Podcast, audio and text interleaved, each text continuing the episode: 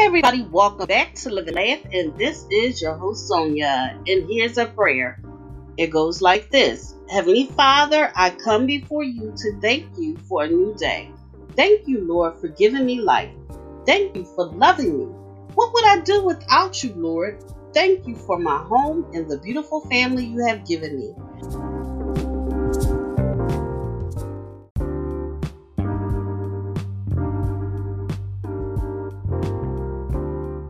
Thank you for all the things I have. For the things I don't have, I do not worry about those things because I know that in due time you will provide for me.